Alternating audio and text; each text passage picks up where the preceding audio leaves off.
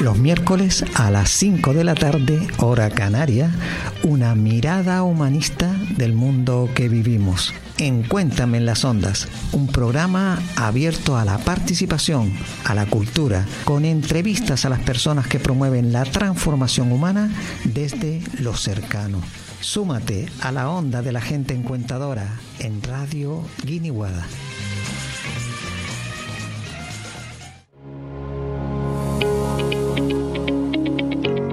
Un saludo para Radio Guiniguada.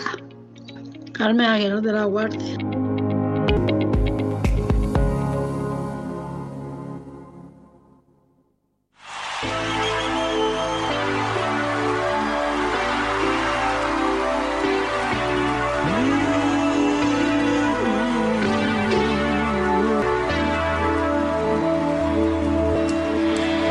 gente está diciendo en todas partes la guerra es un desastre. Tenemos una oportunidad a paz. Para evitar la catástrofe atómica futura, debemos trabajar superando la violencia hoy. Retirar las tropas invasoras, devolver los territorios ocupados, desmantelar los arsenales. Estas son las urgencias del momento. Esta es la causa de las mujeres y hombres valientes. Están escuchando en Cuéntame en las ondas. Pues sí, dar la bienvenida en Cuéntame en las ondas, que se transmite en Radio Guiniguada y comparte con Radio Pimienta. Este miércoles, más, más, más, más, en compañía de Tino Prieto Aguilar y un equipo maravilloso del taller de radio del Centro Cívico Suárez Naranjo. Pues sin más, comenzamos.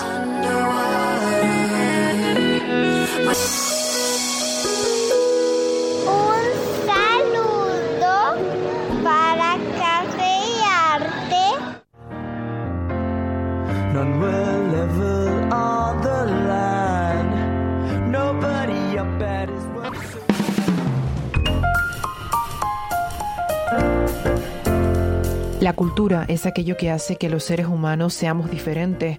La cultura es la medicina de la ignorancia y el aliento para escapar de nuestro día a día, cada vez más rutinario. Para disfrutar de ella solo debemos tener una buena agenda cultural y aquí, en este espacio de las ondas, te comparto una para que estos días te inundes de cultura.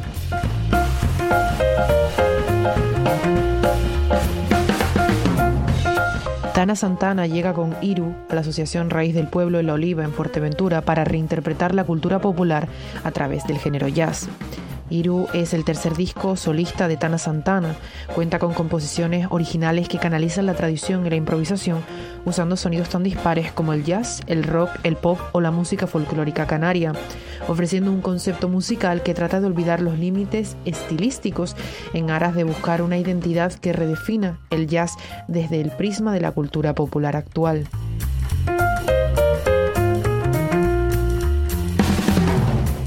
Cine Club de Lanzarote proyecta palestra el 24 de febrero en el Centro Cultural El Almacén. Cineclub Lanzarote proyecta Palestra, una de las más gratas e ilusionantes sorpresas del cine argentino contemporáneo. Una película de, en tono de comedia negra, feminista, con un estilo teatral muy marcado que se concentra en la conversación como elemento para generar el clímax y a la vez descubrir la personalidad de cada uno de sus personajes. Habrá un coloquio posterior con la participación online de la directora Sofía Jalinsky. La película cuenta como tres amigas se reúnen para depilarse en la casa de una, de una de ellas y un fotógrafo se une a la sesión para retratar el universo de la depilación. Mientras la cera hierve en una olla al baño María, las charlas se suceden y la acción se desarrolla. El vínculo entre los cuatro se pondrá cada vez más tenso.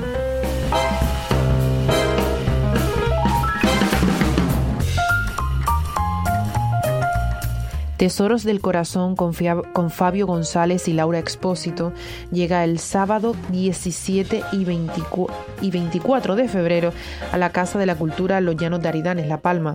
Tesoros del Corazón es un proyecto que aúna cultura y salud dirigido a personas mayores que se desarrolla en la Biblioteca María Nieves Pérez Acosta con una periodicidad quincenal de la mano de los narradores orales Fabio González y Laura Expósito.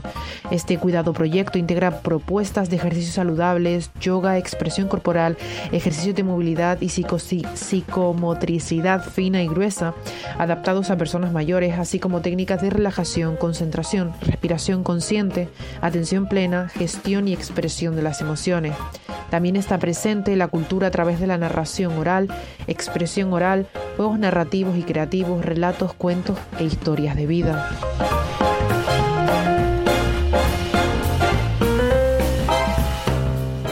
Más alto que el cielo, nosotros más altos que el cielo, nosotros, llega al espacio La Granja en Santa Cruz de Tenerife el 24 de febrero a las 8 de la noche, una obra de Javier Esteve que nos invita a explorar tres días en los que todos los rincones de España cambiarán de la noche a la mañana, incluyendo lugares como Guía, Aruca o Las Palmas de Gran Canaria. El 18 de julio de 1956, la pequeña ciudad de Guía, en Gran Canaria, despierta con la noticia de que los militares se han rebelado. En Las Palmas de Gran Canaria, el general Luis Orgaz, a quien Franco ha dejado al frente de los militares alzados, dirige la rebelión con intención de someter a la isla de forma rápida y aplastante. Sin embargo, el alcalde de Guía pretende evitar una confrontación civil. Más alto que el cielo, nosotros, rescata del olvido unos hechos y unos personajes a quienes la memoria no consiguió convertir en historia. Se trata de una obra coral que reúne acción y emoción, recuerdos e indagación y sobre todo miedo, amor, ilusión y esperanza, esos sentimientos que nos hacen especialmente humanos.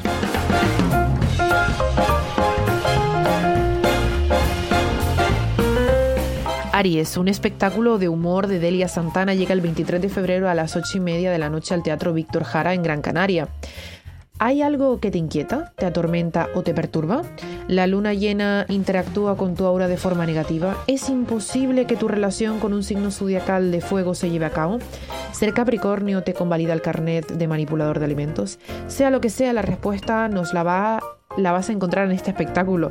Delia Santana presenta a Aries, un show cómico que tendrá como premisa los astros que son a su vez una excusa para contar nuevas historias, un monólogo con los tres pilares fundamentales de la protagonista, humor, improvisación y teatro. Eso sí, tendrás que guardar cuidado, pues su alter ego, Sibila, puede aparecer cuando menos te lo esperes para leerte el futuro. Seguramente no acierto, no acierte, pero ¿acaso eso importa?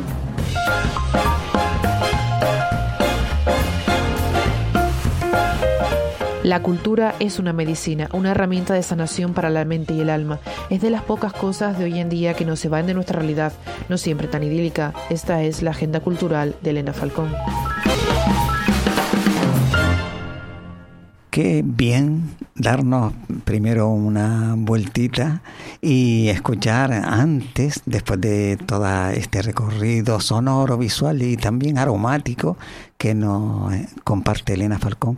Y al inicio el saludo que nos llegaba tanto de Elena Cabrera como de Carmen Aguilar de la Guardia, mi guardia, mi viejita, y de Tai Rayito de Luz, la conectiva más joven con eh, Café y Arte. Ya saben, eh, el espacio que ya en diciembre cumplió los dos años y que compartiremos este tercer año con más historias que proyectamos en común y que sumamos a más asociaciones porque esto del comunicarnos y hacer que la radio sea un elemento entrelazador de personas y cultura va siendo un reto lindísimo para este 2024.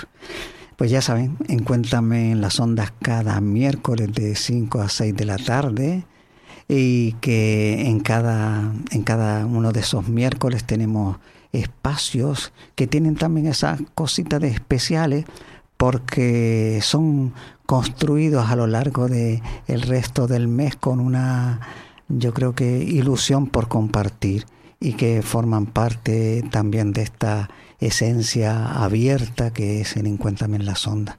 Compartimos desde Radio Guiniguada 89.4 y www radioguiniguada.com y nos hacen eco de estas historias y nosotros también por eso de la reciprocidad con Radio Pimienta en la 104.9 de la FM y www www.radiopimienta.org, también por humanistas.net y por la estación Contigo Somos Radio en seno.fm. En los controles técnicos, el compañero Cristian Santana y saludamos con él a todo el resto del equipo eh, técnico. Y quien corresponde hoy en este tercer miércoles de mes, si no te lo cuento no te enteras con Manolo Concepción. Saludos Manolo. Saludos Tino y bienvenido, bien hallados de Tino y toda la audiencia, claro. Pues encantado de esa, ese compartir en cada tercer miércoles. Y hacíamos la mención también al inicio de este mensaje con Luis Carlos Zamora Cano, el impulsor de Café y Arte de Colombia, al que saludamos también. Amigo Luis Carlos. Eh, un saludo, una muy buena tarde a todos los radio oyentes. Aquí es mediodía las 12 del día en Colombia, en Pereira, en el eje cafetero. Y bueno, siempre pendiente del programa de Café y Arte para poder compartir. Estaba mirando así cortito algún escrito mío eh, que con anterioridad yo sacaba en pergaminos, pergaminos, pues se pueden ver aquí en la pantalla de pronto los integrantes de Café y Arte estaba observando que hay cosas que uno escribe hace mucho tiempo y que luego las vuelve a leer y que son eh, que le que le vuelven a llenar el alma. Qué bueno. Qué bella que es la vida. Somos un cometa volando y mucho lo hacemos con luz prestada. Con el vasto cielo siempre con energía sacada de Dios. Qué bella que es la vida como un cometa en el vasto cielo que está viviendo su momento, quemando su energía, atravesando el cielo, robando los momentos en el vasto cielo. Momentos. Momentos. Eso es, qué, bella que es. Un mensaje para ustedes hoy. La vida es muy bella, aprovechémosla. Es muy corta, hagámoslo. Agradecido. Lo, las cosas más bellas, lo mejor que se pueda siempre por los demás. Y bueno, esa es. Y ah. Tino, me dirás. Sí, y que una parte del agradecimiento de que sí que es necesaria cada vez más, ¿no? No solamente la poética que se expresa de esa manera tan hermosa de, en que la, hay una rima interna también en las palabras, sino a través de las actitudes más poéticas en, en las relaciones que, que tenemos, tanto personales como entre las asociaciones, porque sí que es necesario transformar el mundo para a la vez sabemos que nos transformamos cada cual.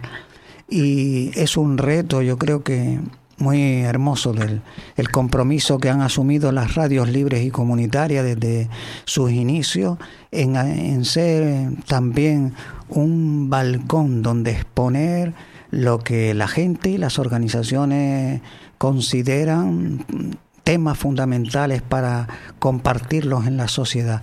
Y en eso tiene que ver mucho la dignidad de la vida, los derechos humanos, el derecho a expresar lo que cada cualquiera de la mejor manera que considere. Y gracias, Luis Carlos, por poner en estos dos años el intento sin, sin parar para que se dé en un tiempo, yo considero en este 24, un programa que enlace desde Colombia esta historia de Guiniguada, de Arenales Tu Radio y de las radios y programas que hagamos por acá, amigo. Eh, gracias, Tino. Necesitamos, aparte de su apoyo, del apoyo de ustedes, que siempre ha sido incondicional, vuelvo y me refiero a que necesitamos apoyo en nuestra zona a nivel general, por donde sea que venga, pero necesitamos un apoyo fuerte para poder siempre seguir adelante y bueno, con el corazón en la mano lo digo. Es un mensaje para muchas personas que pueden escuchar esto y es un mensaje abierto.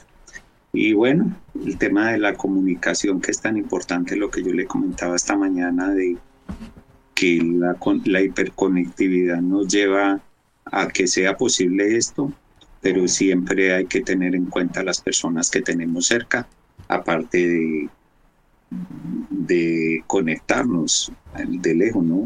Sí. Buscar que las personas estén cerca. Básicamente es, en eso se, se resume todo lo que está, habíamos hablado. Sí, hermosísimo la propuesta, que la seguiremos, yo creo que desarrollando con esta semillita que has lanzado de que también no solo dependamos de esta conexión que hacemos a través de los medios, sino que luego se dé esa comunicación personal, esa presencial entre la gente que podamos compartirnos eh, humanamente. Eh, Luis Carlos, si te parece, mm, vamos a compartir ahora eso tan hermoso de cada tercer miércoles, que es el, espacio de Manolo Concepción, para que lo salude, eh, si no te lo cuento no te enteras, y luego seguimos con una conectiva con, con, República Dominicana, con Mali, Kentucky y con y Chile con Mónica Suárez. Hasta, hasta ahora. Porque queremos hablar de todo lo que está relacionado con el Centro de Estudios Humanistas de las Américas y esa propuesta de el club de lectura que eh, ha empezado a desarrollar Mali Kentucky con el tema de la aportación de África a los inicios de Asia. Pues, como decíamos, si no te lo cuento, no te enteras. Es día de fiesta, la gente está contenta y todos saborean la fiesta. La cerveza es el líquido más consumido después del agua y el té y una de las bebidas fermentadas más antiguas del mundo. Sin embargo, ni siquiera ella puede ser inmune al cambio climático. ¿Qué tiene que ver el calentamiento global con ese líquido dorado, gaseoso y refrescante? La respuesta está en el descenso del lúpulo debido a la sequía y las altas temperaturas. La ecuación es bien sencilla. Menos lúpulo, peor cerveza. ¿Qué tendrá la cerveza que despierta tantas pasiones? Pues ingredientes tan básicos como el agua, los cereales, generalmente malta de cebada o de trigo, las levaduras y el lúpulo, una planta que pertenece al género Humulus de la familia de las cannabáceas, como el cannabis. De todos estos ingredientes, el que le da el toque distintivo a la cerveza es el lúpulo, porque es el que proporciona el aroma y ese amargor tan característico a los cereales fermentados. Por eso, si cambia la calidad del lúpulo, cambia el sabor de la cerveza. Este toque distintivo que hasta ahora hemos asumido como algo inalterable e inmutable está perdiendo calidades. Un estudio publicado en la revista Nature Communication revela que el calentamiento global afecta a las principales zonas europeas de cultivo, que ven reducir tanto sus cosechas de lúpulo como la calidad del producto por culpa de las sequías y las altas temperaturas. Hasta ahora, la industria de este sector ha sido consciente de que la cerveza en el siglo XXI será más cara porque el cambio climático ha afectado a la producción de la cebada, pero con la publicación de este estudio también tenemos constancia de que será menos sabrosa y aromática. Que nos traigan otra ronda a beber y consumir. La cerveza es una de las bebidas fermentadas más antiguas de la humanidad y sin embargo entrada la segunda década del siglo XXI, no ha sido posible determinar con precisión el origen exacto de este néctar dorado. No obstante, se sabe que ya se bebía en China hace 5.000 años y en la India alrededor del año 3500 a.C. Los, los, sumerios fueron los que más se, se aficionaron a ella, hasta tal punto que reservaban casi la mitad de la eh, cosecha de cereales para su elaboración. De los babilonios nos ha llegado la receta más antigua para fabricar cerveza. Según las indicaciones, había que exponer al sol los granos húmedos y sin descascarillar del cereal y después cocerlos y fermentarlos. En Egipto su consumo era tan habitual como el pan y su elaboración fue uno de los negocios más lucrativos de esa eh, civilización. Tanto fue así que el país africano llegó a exportar el producto a lugares como Grecia, donde era conocida como vinos eritenos y sutis brutum.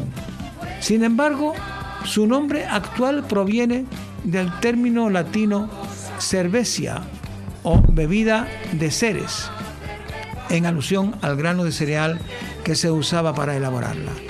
En castellano se escribía cerveza con dos S en el siglo XV, pero existe constancia de que se bebía como estimulante muchos años antes, incluso en la Hispania prerromana. Refiriéndose a ella, Paulo Orocio, primer historiador cristiano del siglo V, nacido en la península ibérica, escribió en su Historia Rum Libri VII obtenían al fuego el jugo de la cebada previamente humedecida y una vez seca la molían y mezclaban con jugo reciente para luego fermentarla todo. Y daba a los, eh, a los hombres un calor embriagador que los impulsaba animosos a la pelea. Durante la Alta Edad Media, su elaboración estuvo en Europa en manos de las mujeres y hasta el siglo XII era una tarea doméstica.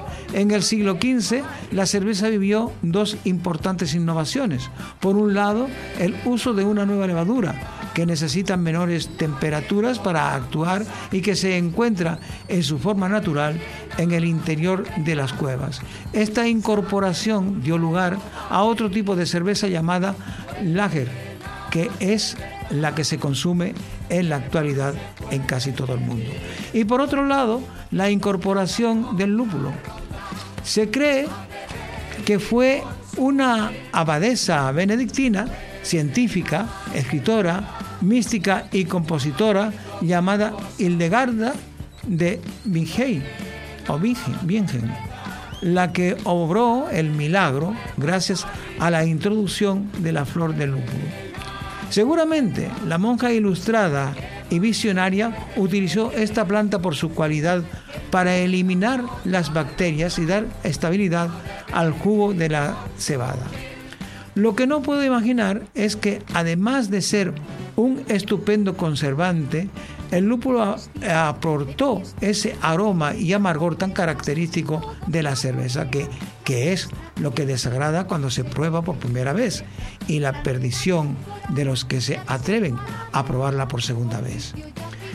En la revolución industrial, con el jugo, el jugo de la cebada ocurrió lo mismo que con otros productos que comenzaron a fabricarse en cadena. Así, durante la producción de la cerveza se sustituyó el trabajo artesanal por el industrial y se pasó del consumo doméstico al de masas. En la actualidad, algunos de los mayores productores de cerveza en Europa son Alemania y la República Checa. Por eso, no es casualidad que los investigadores de un estudio que asocia la crisis climática con el descenso en la producción de lúpulo procedan de estos países. Mm,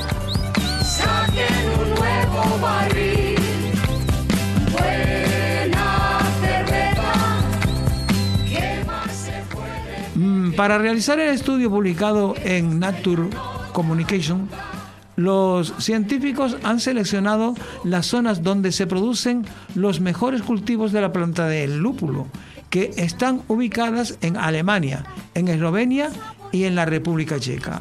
Los investigadores accedieron al registro histórico de condiciones metropolitanas de esas zonas, sobre todo en lo referente a la lluvia, las horas de sol y temperatura a la que se expusieron las plantas en el proceso de floración, de maduración y de cosecha.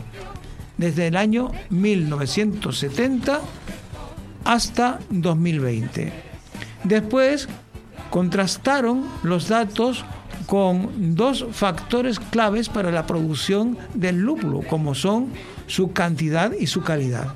Midieron, por un lado, la cantidad de flor de lúpulo producida y por otro, la cantidad de lupulina que contienen las flores donde están los ácidos alfa que le dan el amargor tan característico a la cerveza. En los resultados del trabajo han sido determinantes la sequía, que ha empobrecido las cosechas y reducido la recolección y el aumento de las temperaturas.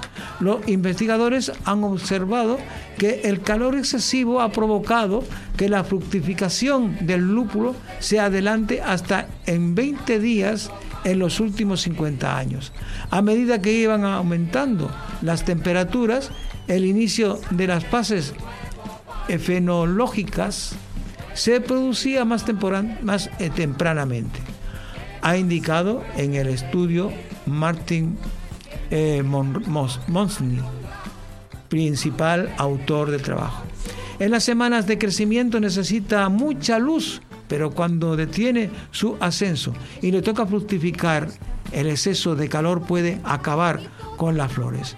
Esto ha reducido la producción entre 0,13 y 0,27 toneladas por hectárea según la zona. Por otro lado, las altas temperaturas dañan la concentración de ácidos alfa. El problema, explica Martin Mosny, reside en el traslado de la fase generativa del lúpulo a un periodo con días más largos. Todo esto tiene un efecto eh, negativo sobre la cantidad de alfa y el contenido aromático. Tanto es así que la concentración de este tipo de, omega 3 vegetal ha descendido hasta en un 34,8% en el caso del lúpulo cosechado en la región eslovenia. Lo más preocupante del artículo no son los resultados obtenidos de estos últimos años, sino la proyección que de ellos han realizado los científicos de cara al futuro. Para calcular cómo será la producción y calidad del lúpulo, los investigadores han usado un modelo eh, algorítmico que prevé el escenario meteorológico en las próximas décadas. Según estos parámetros, la cosecha podría descender un 18,4% y el contenido alfa entre el 20% y el 30%, el 30,8% en las zonas analizadas. Como la historia del hombre es la historia de una adaptación constante para sobrevivir. Una vez más, tendremos que adaptarnos. En este caso, nuestro paladar deberá acostumbrarse a un sabor menos intenso y delicioso. Pero como diría un cervecero de pro, mejor eso que nada. Y es que si no te lo cuento, no te enteras.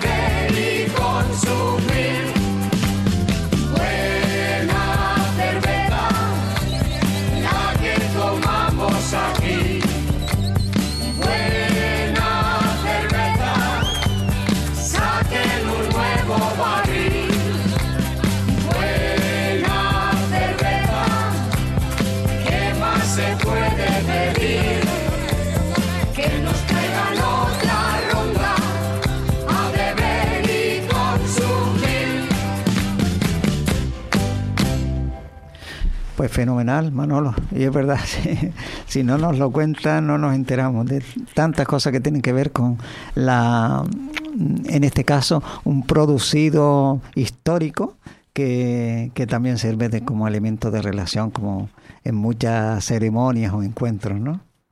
Exactamente, exactamente, así es. Agradecido. Ya saben, el tercer miércoles de cada mes, si no te lo cuento, no te enteras con Manolo Concepción.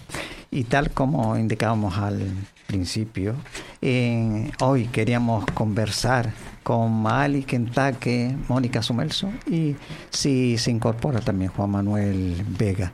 Y es que entre tantas cosas que se mueven en el mundo y también intentando que la, lo profundo de las culturas llegue como de forma cotidiana a, nuestra, a nuestro día a día, pues se impulsa desde el Centro de Estudios Humanistas de las Américas este club de lectura que ha iniciado el pasado 16 de febrero con el primer capítulo del libro African Presence in Early Asian Civilization de Runoko Rashid eh, Iván Van Sertima, la compañera Maali Kentucky, a la que queremos darle la bienvenida y, y el saludo desde acá, desde Canarias a otra isla.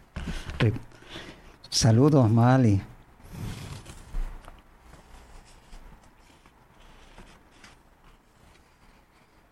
Demos unos segunditos si podemos eh, establecer la conexión. Por si tuviera el. Ahora, como en, esta, en estas cositas que iniciamos de conexiones, eh, por si está el micro desconectado.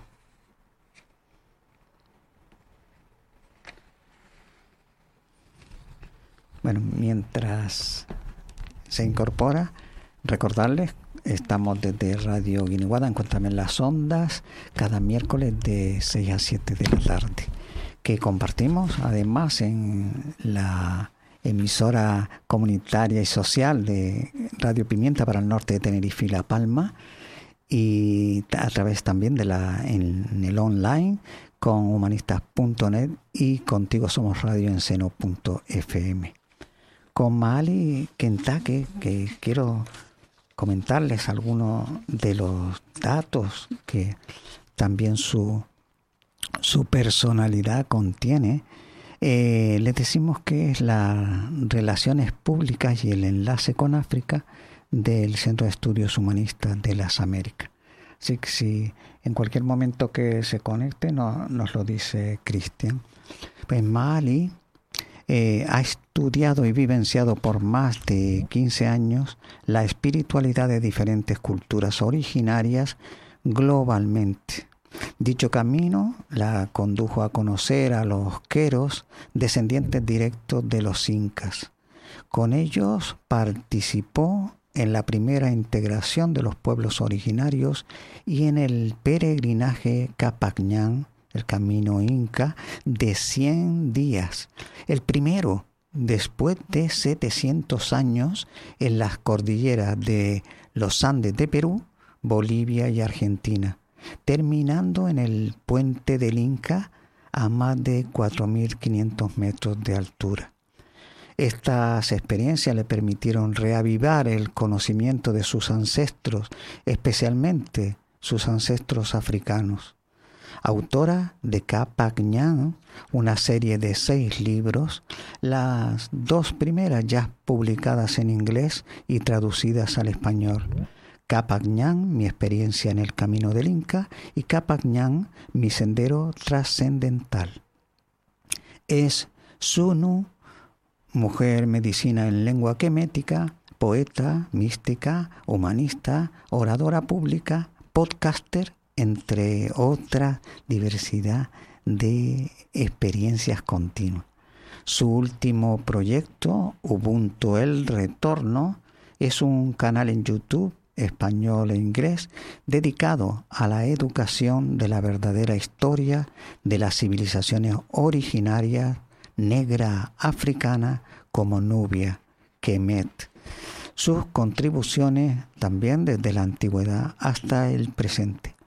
De esta manera también colabora con la sanación, la expansión de la conciencia y, el buen vivir de la humanidad.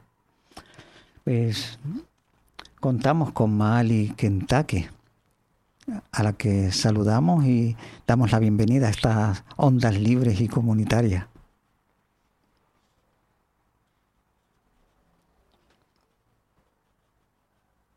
vemos que tiene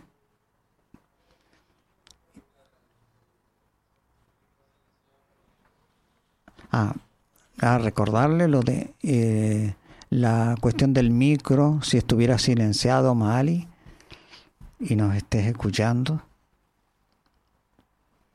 Creo que son procesos de en el que desde los dos lados vamos aprendiendo este este sistema de comunicación.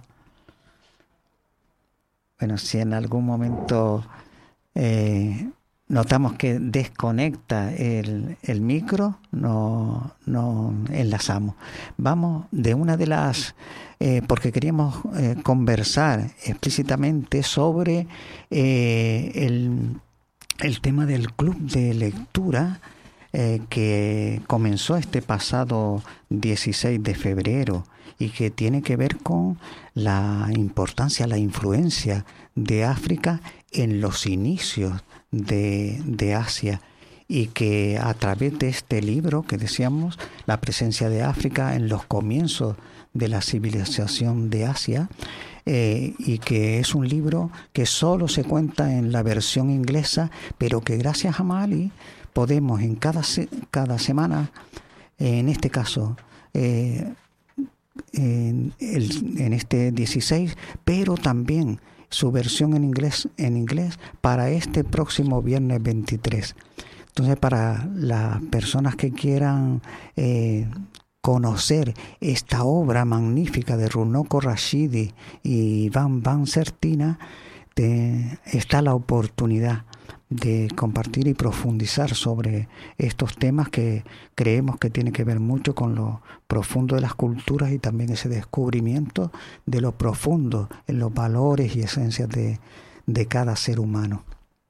Invitarles a través de conectar, a través de la web de cehamericas.org, que es la que corresponde al Centro de Estudios Humanistas de las Américas y les decía, queríamos hablar sobre este temita, pero vamos a compartirnos otra de las actividades que son transformar esta, este, estos estudios que se realizan de una manera profunda, estudiando no solo los elementos que forman parte de una cultura, sus elementos que, producen em, transformación en las personas que lo hacen, sino también todo lo que tiene que ver con los ritos, con la ceremonia, con las danzas, las músicas, la relación con, con la naturaleza en cada cultura. Y en este caso vamos a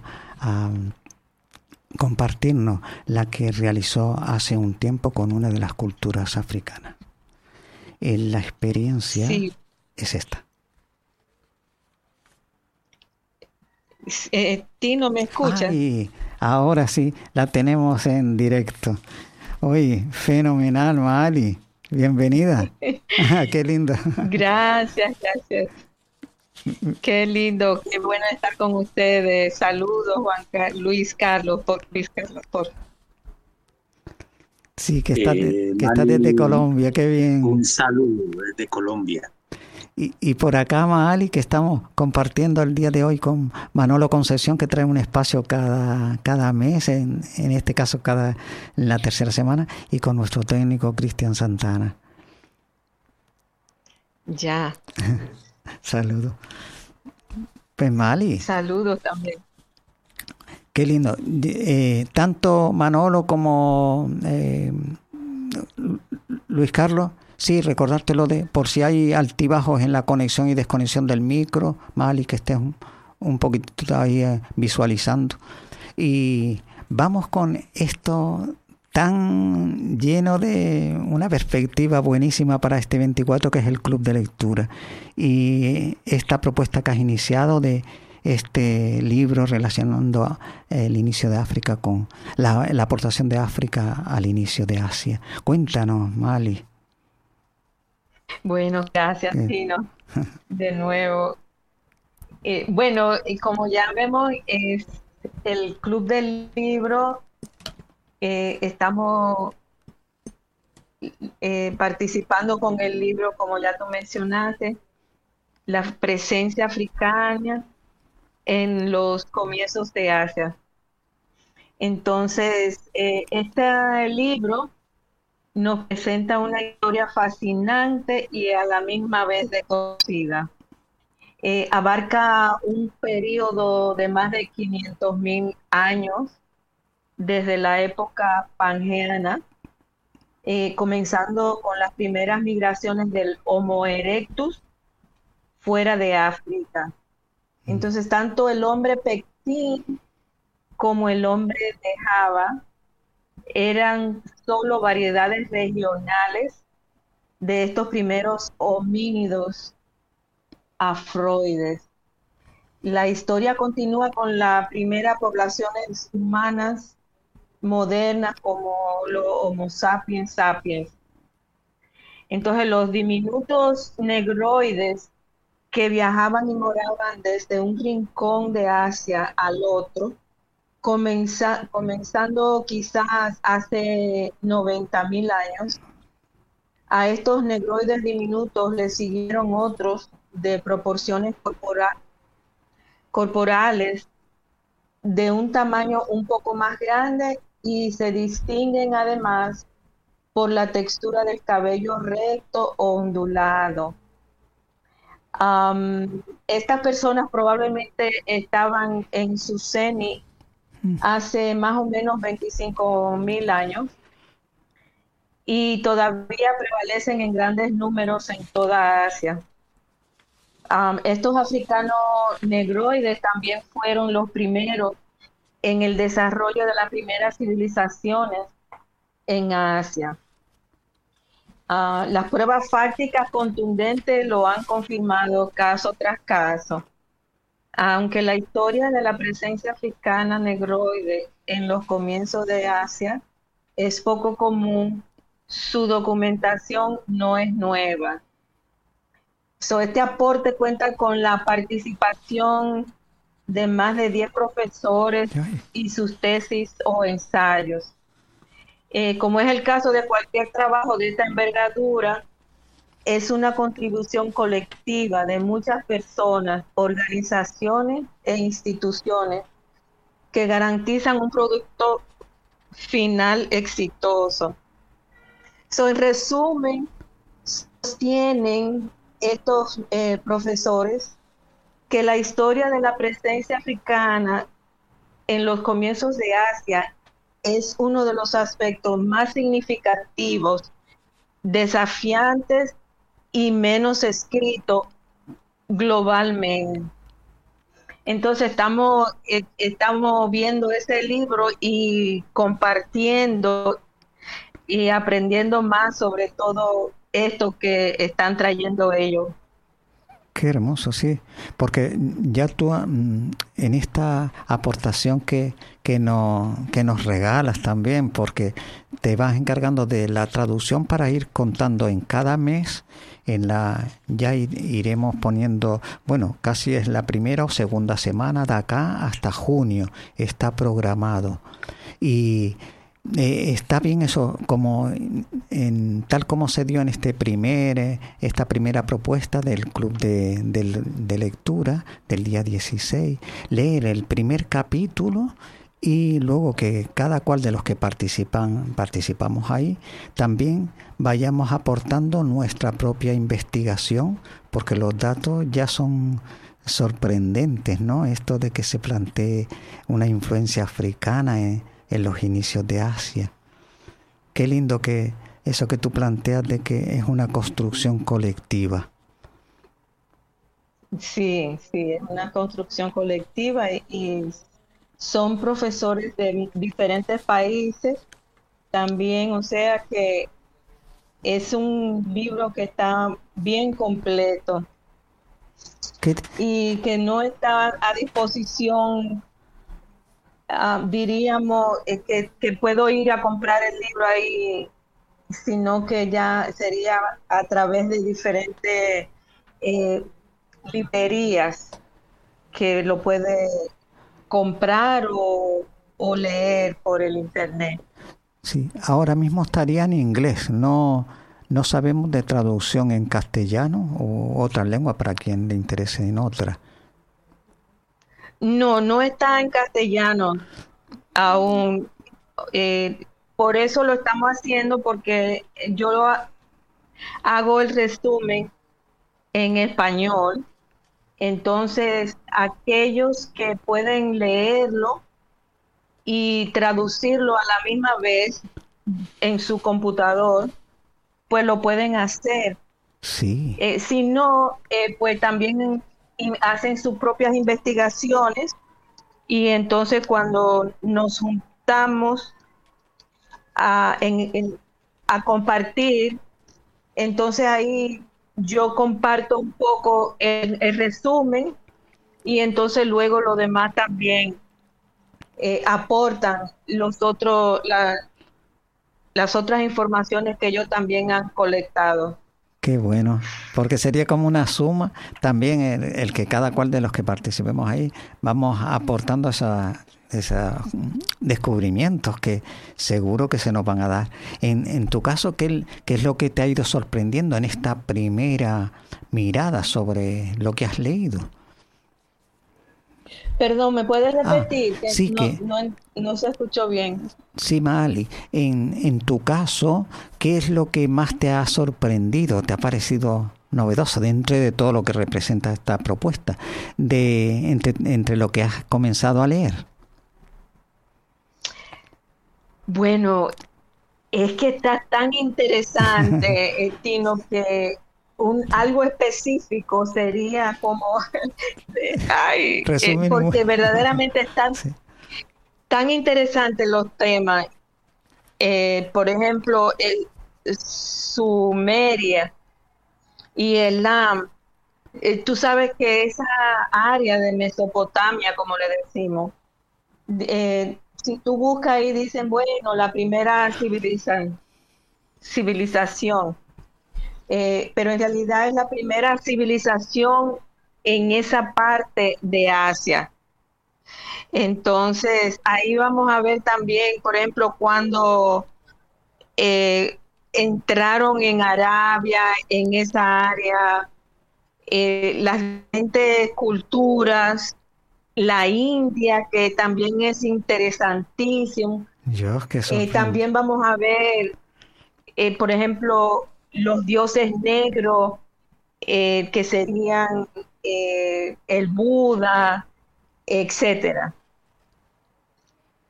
Qué bueno. Es que ya me está sugiriendo, según lo que dice, que también en cada cultura, ya sea la, la hindú o ya seguido, que mm, posiblemente, como, como comentaste el 16, en el día 16, también hay una propuesta, un tema relacionado con China. Y, sí, sí. O sea que el proceso mm, continúa todo el continente asiático, que todavía sorprende más, ¿verdad? Sí, exactamente. E incluye todo el, el, área asiática, asiática. Pues me da que con, e, con esto que, que producen también las emisoras de radio, los programas de contenido en el que los abrimos al mundo, también estamos invitando a quien de cualquier lugar del mundo donde se escuche el programa y tengan esa inquietud, incluso gente que ya hayan iniciado o tengan trabajos elaborados, que también sean así de eh, que se les abre la, la propuesta para que participen y, y, comenten también lo que, lo que hayan investigado. O sea, como en, cada semana, darle, en cada mes, dar esa oportunidad que se incorpore la gente que ha hecho algún tipo de estudio así y que tiene que ver con algunos que hayan conocido este libro también de Runoko Rashidi y Iván Van Sertina. Sí, exactamente. Entonces eh, sería interesantísimo también que, que todas esas personas que le interese el tema, eh, yo creo que a todos debe de interesarnos, eh, porque es algo que no, que hay muy poco conocimiento ahí afuera sobre este tema. Entonces sería interesante para que podamos saber más sobre ese tema y entonces pues podamos también compartir eh, ese, esa información. Buenísimo.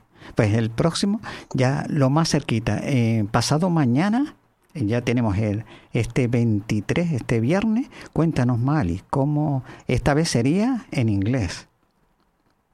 Sí, el próximo 23, que sería el viernes, lo vamos a hacer en inglés también, así que eh, lo estamos haciendo en los dos idiomas.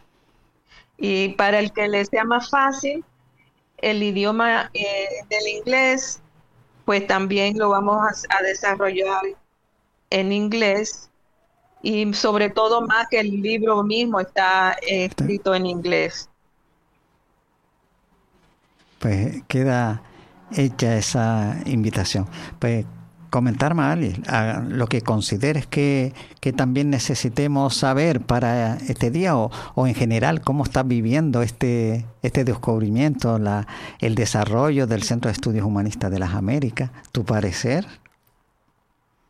Perdón, vuelvo y repite, Tino, que no es que se corta un poco. Ah, se corta. Mira, sí, que lo que consideres hacernos llegar, tanto de lo que estás experimentando en este tiempo como tu participación dentro del Centro de Estudios Humanistas de las Américas. Sí, sí, sí, claro que sí.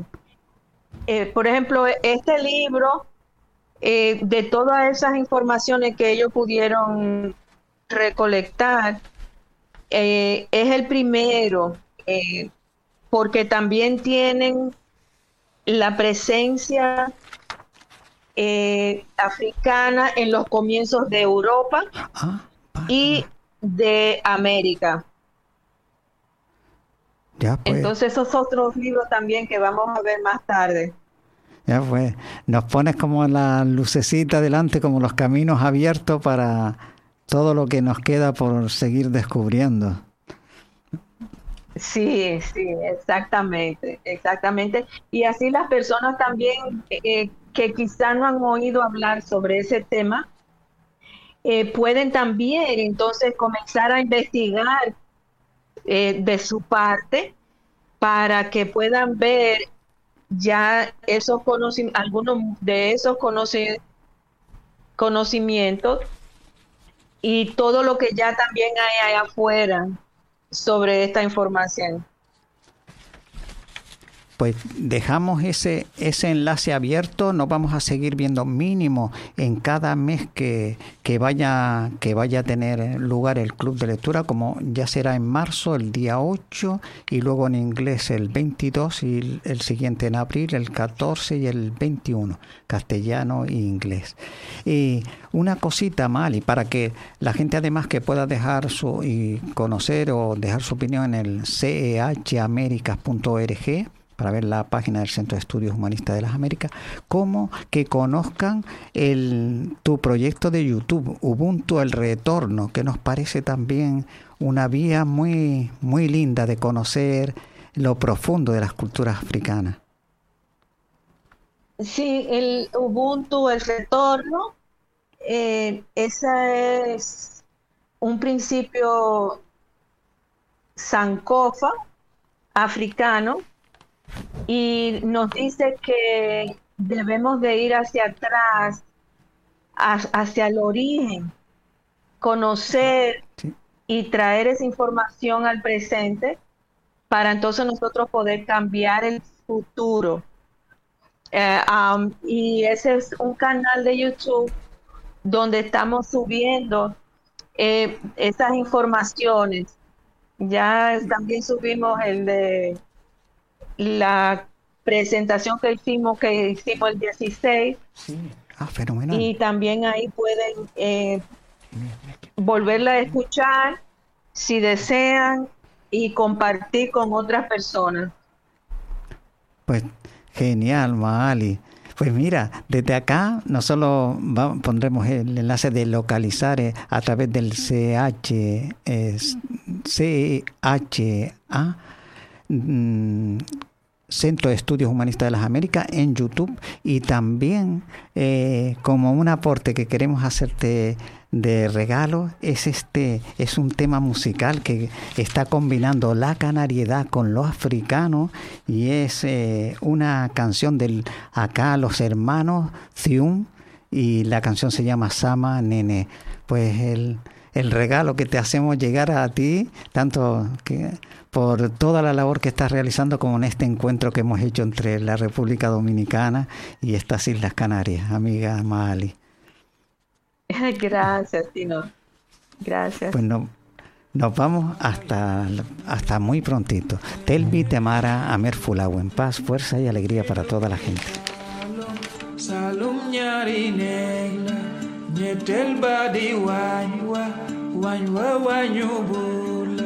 Burba burusano, burba burusano, burba burusano.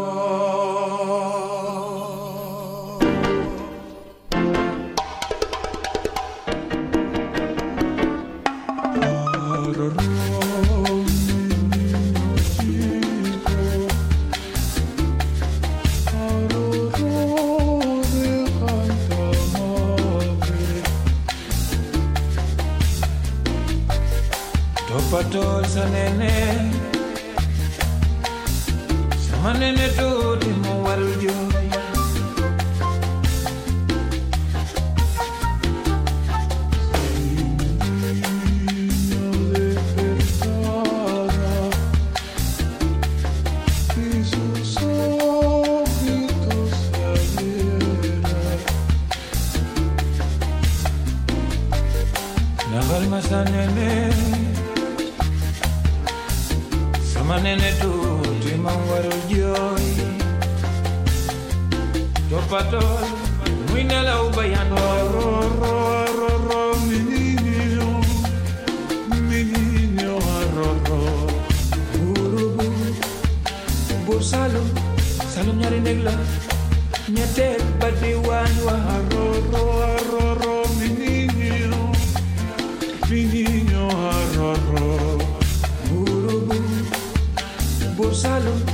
salum ñaari néeg la ñetteel ba di waañ wa wañu wañu bur la bur ba buru salum mi ñaaroro aroro roro